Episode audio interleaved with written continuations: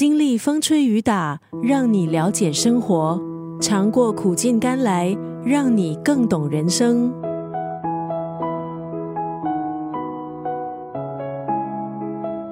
今天在九六三作家语录分享的文字，出自英国作家狄更辛在一八三八年出版的长篇写实小说《雾都孤儿》（Oliver Twist）。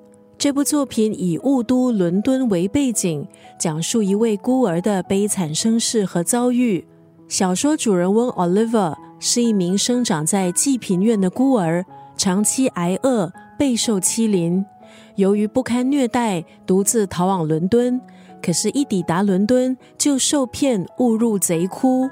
窃贼团伙的首领用尽千方百计，企图把 Olivia 训练为扒手，让他使唤。阴差阳错，Oliver 被一位绅士布朗洛收留在他的家中治病。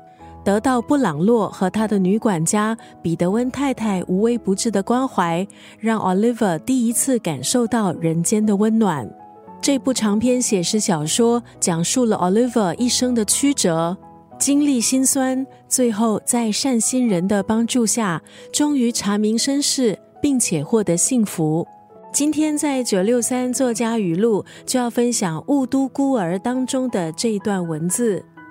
哭可以让肺部通畅、清洁面部，而且还可以使心态平和。